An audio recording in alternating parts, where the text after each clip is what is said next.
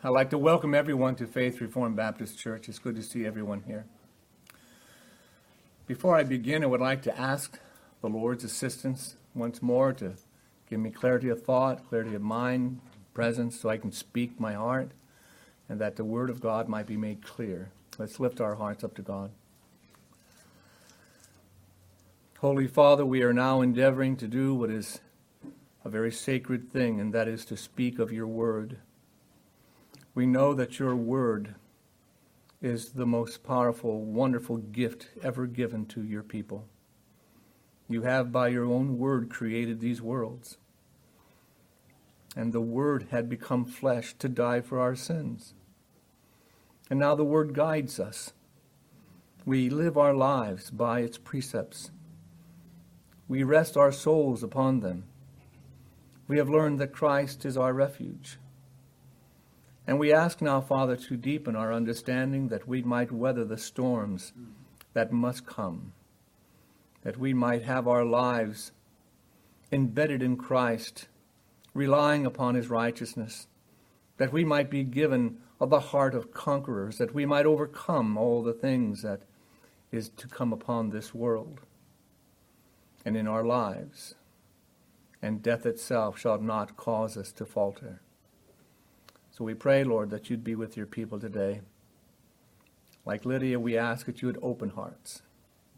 Like those on the road to Emmaus, we ask that you would have the word burn within us. And we pray, Lord, that these things might be done for the uplifting and the glorification of our Lord Jesus Christ. And may he be seen alone and no man. We pray this in our Lord's name. Amen. I would like to read um, several verses again that we're going to be covering. We're looking at verses 1 through 8 of chapter 7. And as you can see in verses um, 4 through 8, it reads a little bit like uh, a genealogy. It, they're, they're repeated words where it says that uh, the, the apostle heard where people were being sealed by the seal of God by an angel. So I'm going to read the first few verses and then we'll take a look at those other verses concerning the sealing of God's people.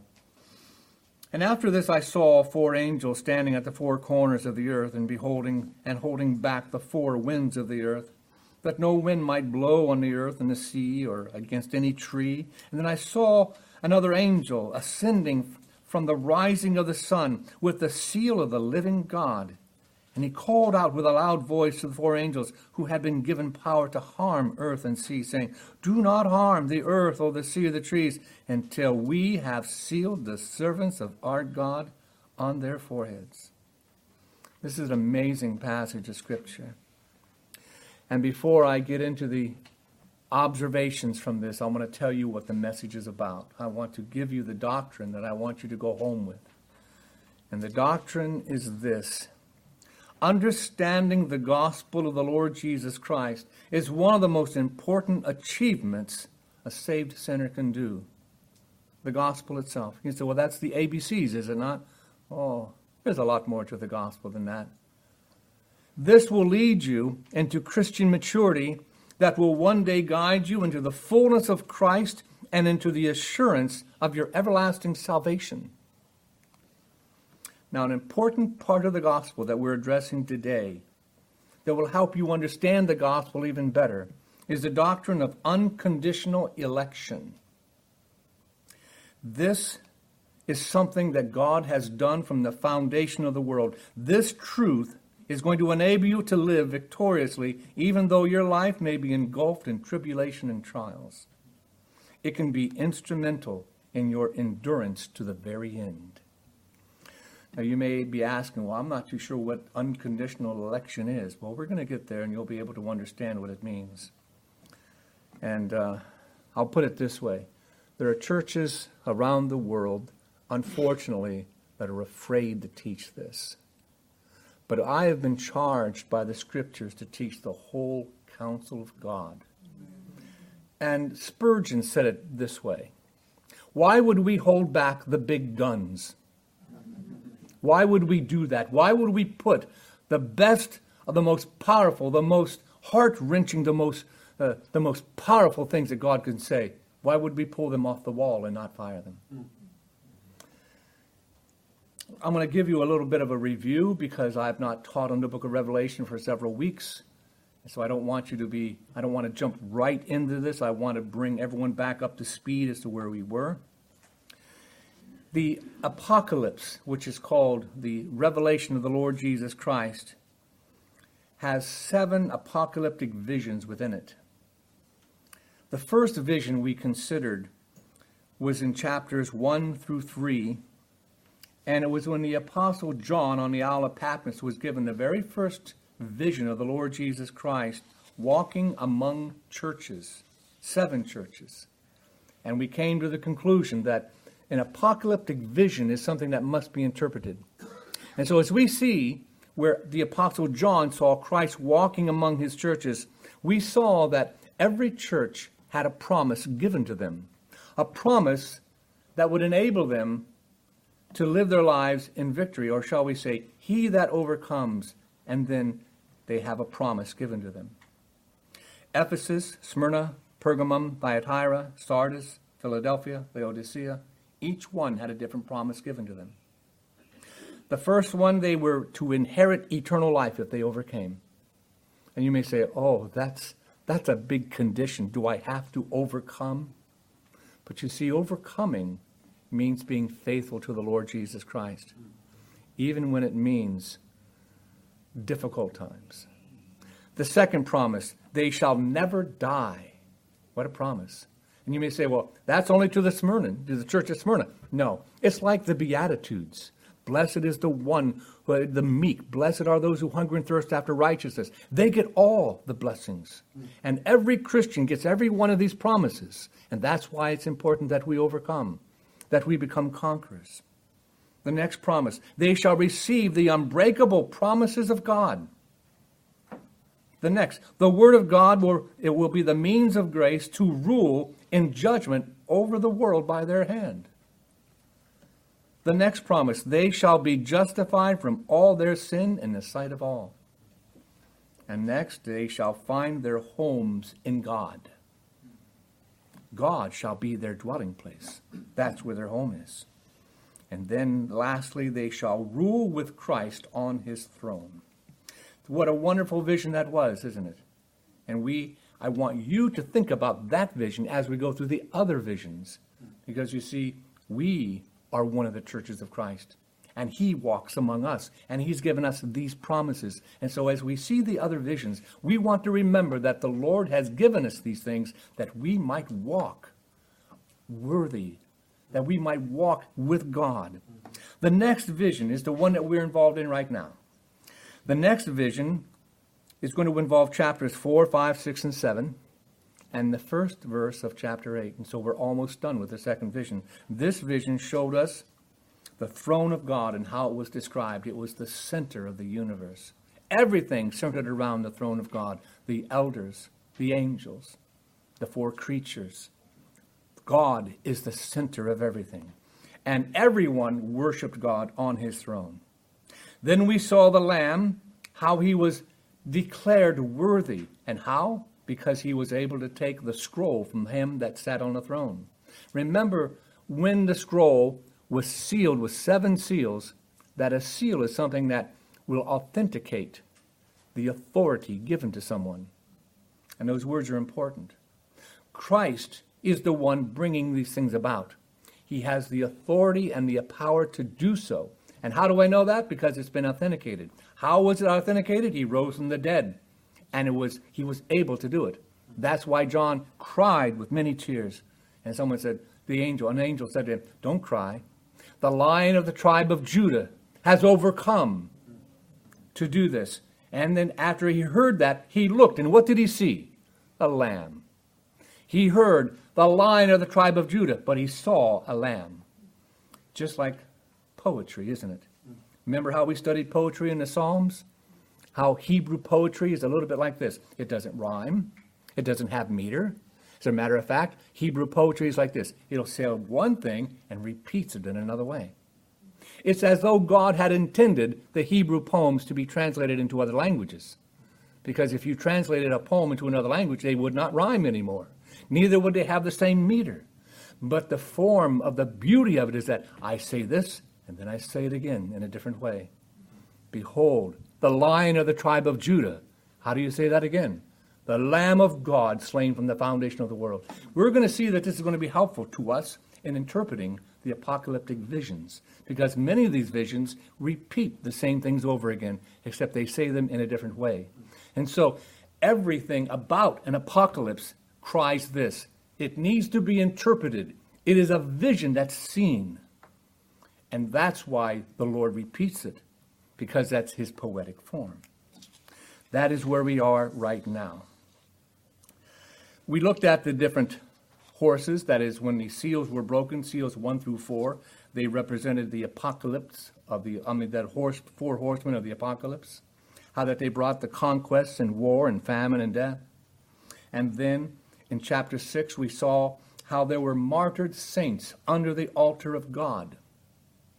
And after that, the great day of judgment. Now, I want you to remember something about this that at the very end of that vision, which was the last message we preached on this, there were the ones facing judgment of God, and they cried out to the mountains and to the rocks to fall on them. And do you remember the last question they asked? They said, Please fall on us and hide us from the wrath of the Lamb to come. And then they asked this question Who is able to stand before the Lamb? That's the last question asked. Now we get into chapter 7. And that chapter answers the question. As a matter of fact, before I go any further, let me read the answer to you. Verse number 9. After this I looked, and behold, a great multitude that no one could number, from every nation, from all tribes and peoples and languages, standing before the throne of God. Did you hear what I said? Standing before the throne of God. Who shall be able to stand? And then we see a great vision of those who stand before the throne of God. Now, that's the review. Now let's get into the new material. I have a lengthy introduction, which means that I'll be able to go through the uh, observations very quickly because there aren't that many verses. But the, uh, the, the introduction is this Please look out when the scriptures say, I heard this. And then it says, I saw this. And you'll recognize the Hebrew poetry of it. You'll recognize that it says one thing and then repeats it again. And we'll see that again. Because what happens in this passage is that John is going to hear about the sealing of God's people. But then when he looks, he sees a number that cannot be numbered. That is stating one thing and stating it again in another way. Now, you may say, I don't know how the doctrine is going to fit into this because I thought he said the doctrine of unconditional election is going to be taught here. It is this way God, before the foundations of the world, has chosen people to be saved. They're sealed by God. They're sealed. And how do you know? How do you know? How many are there? It's a multitude that cannot be numbered. But the number cannot be increased nor can be decreased. There is a specific number of them. So we see it from one viewpoint, and then we see it from another viewpoint. From God's viewpoint, He knows His. He knows all of His people. But from our viewpoint, it's a number that can't be numbered.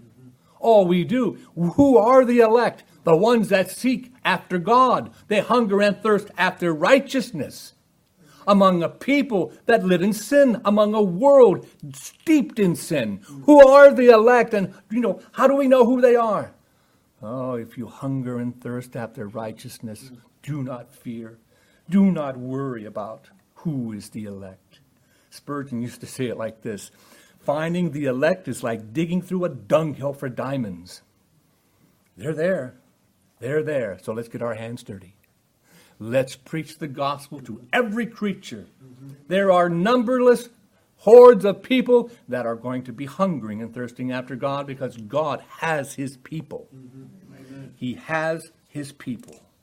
The Bible clearly teaches the comforting doctrine of the unconditional election of saints a number that cannot be increased nor decreased.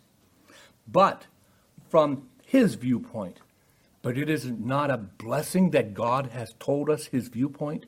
Is it not comforting that we should know no one can take us out of his hand? And yet, who are they? Can anyone come? Only those who hunger and thirst after righteousness.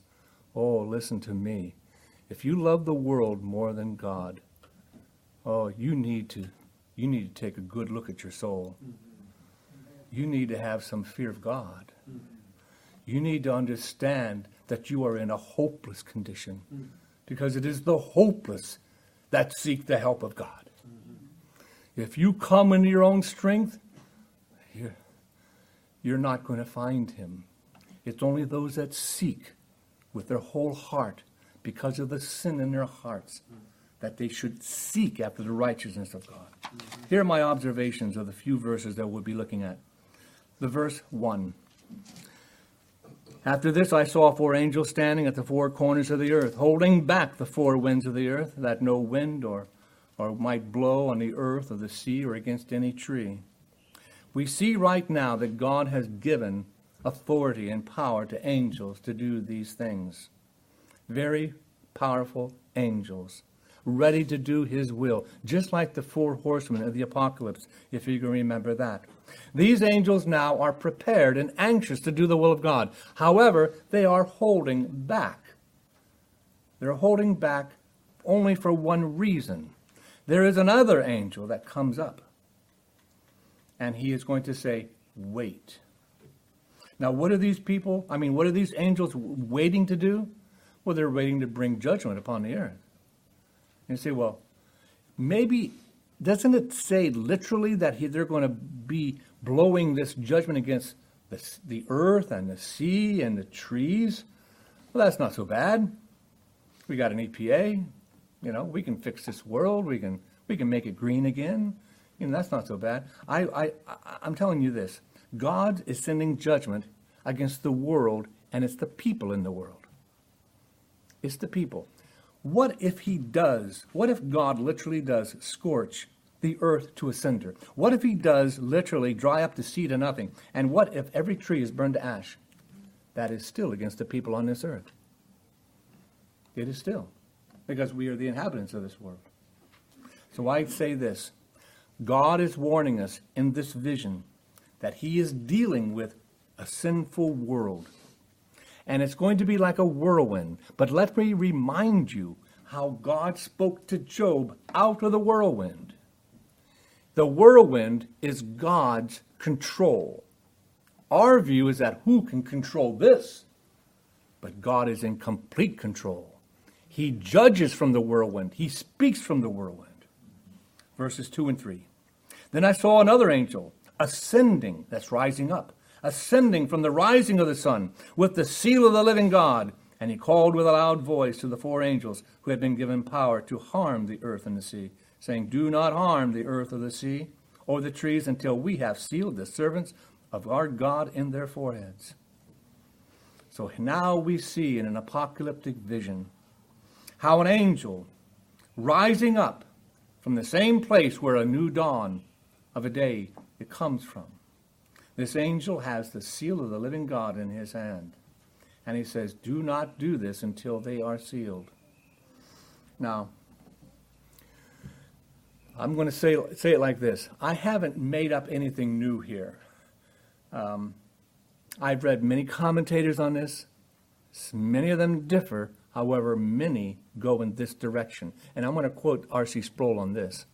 If you ever make up something new and you're the only one that believes it, chances are you're wrong. Okay? And so if you're the only one that believes it, there's a high probability you're wrong. But there's a lot of good men that have taken these scriptures and believe exactly what I'm about to tell you. So I'm not I'm not creating something new out of thin air. But it works like this. God knows his people. And he is going to put a seal upon them before, shall we say, when God brings his providential ruling over the whole earth, those plans, those things that God does in all the world, his judgments, his movements, the rising of kingdoms, the falling of kingdoms, everything that happens, calamities, blessings, the moving of continents, who knows? All of these things. God knows his people where they are. And that all things work together for those who love God. No matter what they endure, no matter what wind is brought against them, no matter what calamity. The difference is, is that the same sun that hardens the clay melts the butter. The same is the all those people in Goshen, they had the light, but not Egypt. But I'm going to put it this way. We will endure what the world endures, but we have something they do not. The word of the living God that says, These things shall pass, but my love for you will never pass. I have you in my hand. And God knows from the very beginning. He has that knowledge. And now the blessing is you have it. Every one of us needs to have peace with God. If you're a sinner, you need to be at peace with God. No man's going to start a war with an enemy that he doesn't know if he can win. And I'll tell you what, you cannot win against God. You need to send out your emissaries now and say, I need peace with God.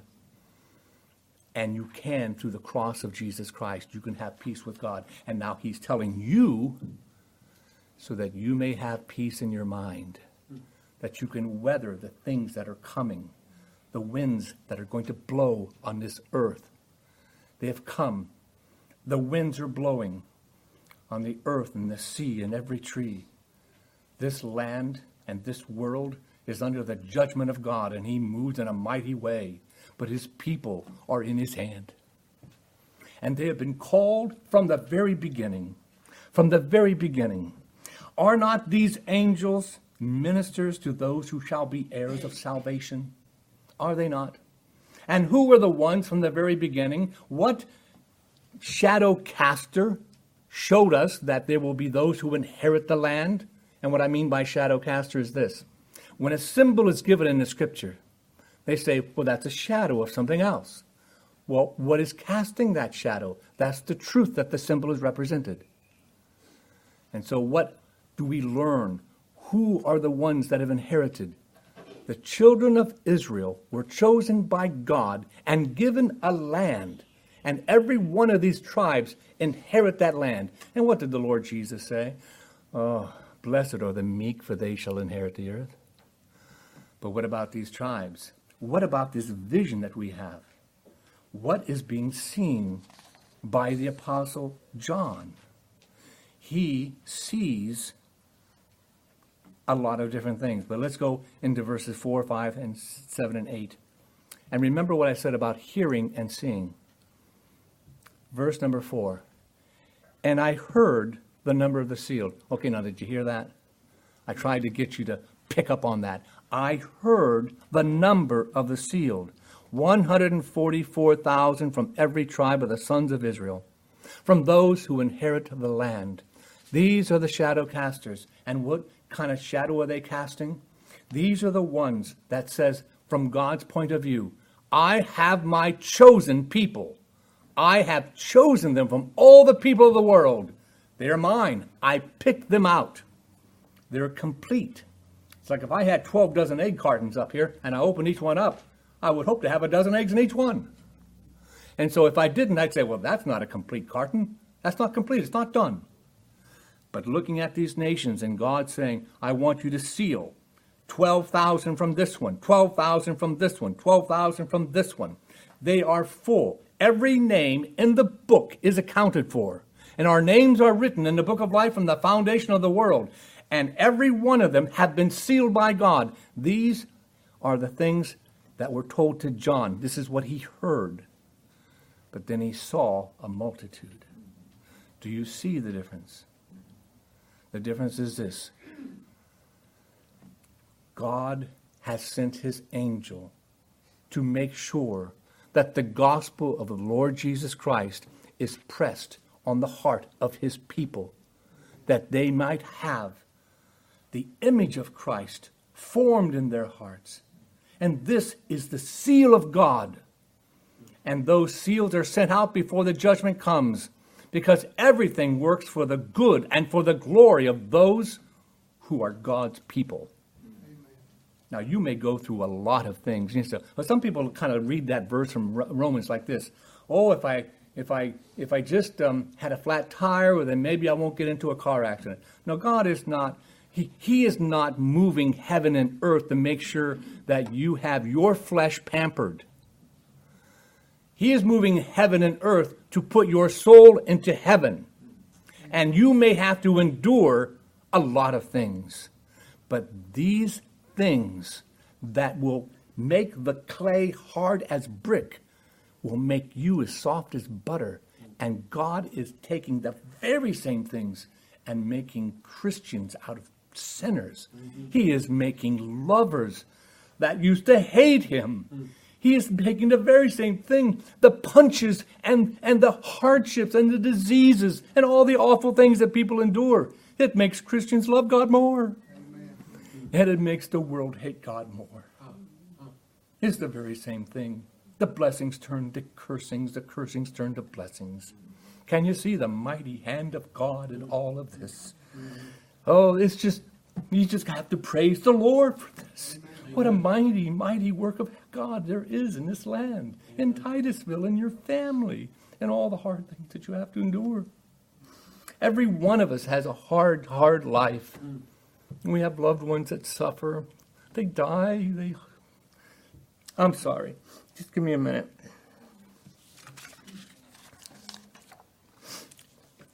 Let's just take a look at this particular image that we see because he's hearing about these tribes. If you just have a cursory reading and some understanding, you may say, Well, I looked through these tribes, and you know what? This tribe, the list of these tribes, is really not not what I read in Deuteronomy, or not what I read in, in, the, in different places, because there happens to be one tribe missing. Did you notice that? Did you notice that Dan was not there? Did you notice that you know these tribes are usually listed uh, by the way Jacob has married his wives, where he married Leah first, and then he married Rachel, and then he had these other two handmaids, and their and their children are listed by that. And the very first one is Reuben. He's the firstborn. But you know what? Who's who's listed first? Judah. Why do you think that is? Because the line of the tribe comes out of Judah.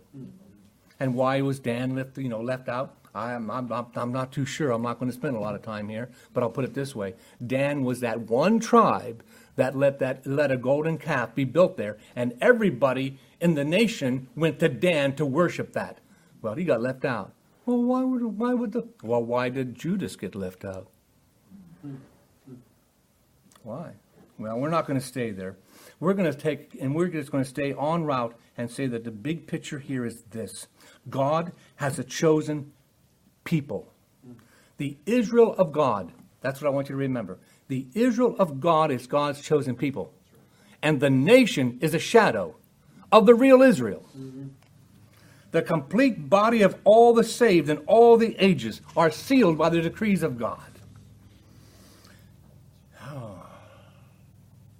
I'm going to get a little bit into the application, but I'll finish it the next time, all right? You just have to come back, I'm sorry. Mm-hmm. You know? The practical application that I have here has to do with the way Christ taught this doctrine. It is so wonderful. Here's your homework assignment since I can't tell you what it is. Everyone read John chapter 6 several times before we come back next time we preach this. John chapter 6. Mm-hmm. I want to read a little bit more. I'm not quite done yet. I want to read a little bit more about why we teach these things, why it's important. Our confession of faith, which is the London Baptist Confession of 1689, in chapter 3, it gives a very good description of the decree of God. Now, I want this to be understood by our people because a good confession of faith is nothing more than this this is what we believe that the Bible teaches. Now, the confession of faith is not on the same par as the Bible. The Bible is the Bible. But a confession of faith will tell us that good men have said the Bible says these things. Chapter 3 on the decree of God is a very deep chapter. I've taken paragraph 6 and I've kind of turned it into modern English because it's written from the language of, you know, 1689. It's a little bit difficult to understand. Um, if you want to understand what I'm talking about, the, the language is dated. Uh, I used to say this as a, as a joke. One day I'm going to interpret Jonathan Edwards into English. Now, if you don't, you know, if you don't think that's funny, it's because you have never read Jonathan Edwards. He is so hard to understand. And so, if he could only write like John Bunyan, it would be such a blessing. However, I'm going to try to turn this chapter into something you can understand. God has chosen and appointed the elect to salvation. God has done this election and appointment by his eternal and infinitely free will for his own purpose, which will be to his infinite glory. God has ordained all the ways and means to accomplish this. All who are elect of God are redeemed by Christ. The elect is effectively called to obtain faith in Christ by his Spirit, working in due season all the elect, without exception, are justified, adopted, sanctified, kept by the power through faith unto salvation, by his power. There are no others redeemed by Christ, or, effectu- or effectively called, or justified, or adopted, or sanctified, or saved. Only the elect receives these unspeakable blessings. Now, all these things are drawn from Scripture. However, they give you a perspective from the throne. We live from the earth, looking up. We'll be walking through a door that says, Whosoever will may come. And then when you turn around to see on the other side, it says on the same door, predestined from the foundations of the world. And yet we cannot see it because we are not God. Mm-hmm. I'll tell you why, because only God is God and we worship Him. Mm-hmm. Now I'm going to give you some verses before I end because these things are not just made up. 1 Peter chapter 1 verse 2 we read this. Elect. In other words, this verse is saying, Peter, I'm writing to these people, elect according to the foreknowledge of God the Father, through sanctification of the Spirit unto obedience and sprinkling of the blood of Jesus Christ. Grace unto you, peace be multiplied. Second Thessalonians chapter 2, chapter 2 verse 13 says this. But we ought always to give thanks to God for you, brothers, beloved of the Lord, because God chose you as the firstfruits to be saved through sanctification of the Spirit and belief in the truth. 1 Thessalonians 5 9. For God has not destined us for wrath, but to obtain salvation through the Lord Jesus Christ. And now scriptures that you're probably very familiar with. Romans 8 28. And we know that all things work together for the good of them that love God, to them who are the called according to his purpose. For whom he did foreknow, he did also predestinate to be conformed to the image of his Son, that he might be the firstborn among many brethren. Moreover, whom he did predestinate, them he also called. And whom he called, them he also justified. And whom he justified, them he also glorified. John chapter 10, we read this. But ye believe not because you're not of my sheep. And as I said unto you, my sheep hear my voice, and I know them, and they follow me. I give unto them eternal life, and they shall never perish, neither shall any man pluck them out of my hand. Amen. And John 17, 9, I pray for them. I pray not for the world, but for them which thou hast given me, for they are thine. I haven't even gotten in the best part yet. But that'll be for the next week. Just, I overdid it, didn't I? Look at my, sorry. Sorry, I just thought I could do more.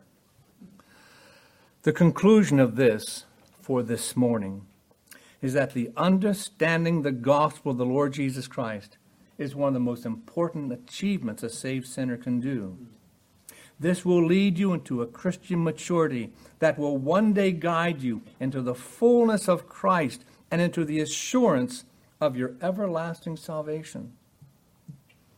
One of the most important parts of the gospel is knowing that God is God and that we are not, and that He has unconditionally, that means nothing on our part. He didn't look at us and say, ah, because he has blonde hair, or because he is a nice guy, or because he did this or that. The reason for God choosing is in himself. And he is God. Do not put God in the dock. Now, most of my people understand that. We have some visitors here. But the dock is the witness stand that you'll find in England. This is a little statement by C.S. Lewis. He says that people put God into the witness stand and they cross examine him, asking him, Why have you done this? Why have you made me thus? Do not do that. The election of the saints is a mighty gift that God has given you the knowledge that no one can take you out of his hand. And I'll say, I'll put it this way. Well, does that mean this or does it mean that? No. I can tell you who the elect are. The ones that hunger and thirst after righteousness, because that is not normal for a sinner. God does that. That's the work of God. If you have no hunger for God, oh, my sinner, oh, my friend, oh, you need to do something. You need to take an account. Man, you're up against an enemy you can't win against.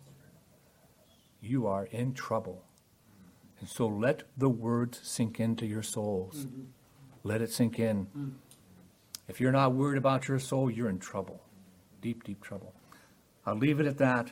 We'll get into this next week. God, Lord willing, whenever I'm scheduled to preach. We have, we have lots of elders in our church now. I just take my turn.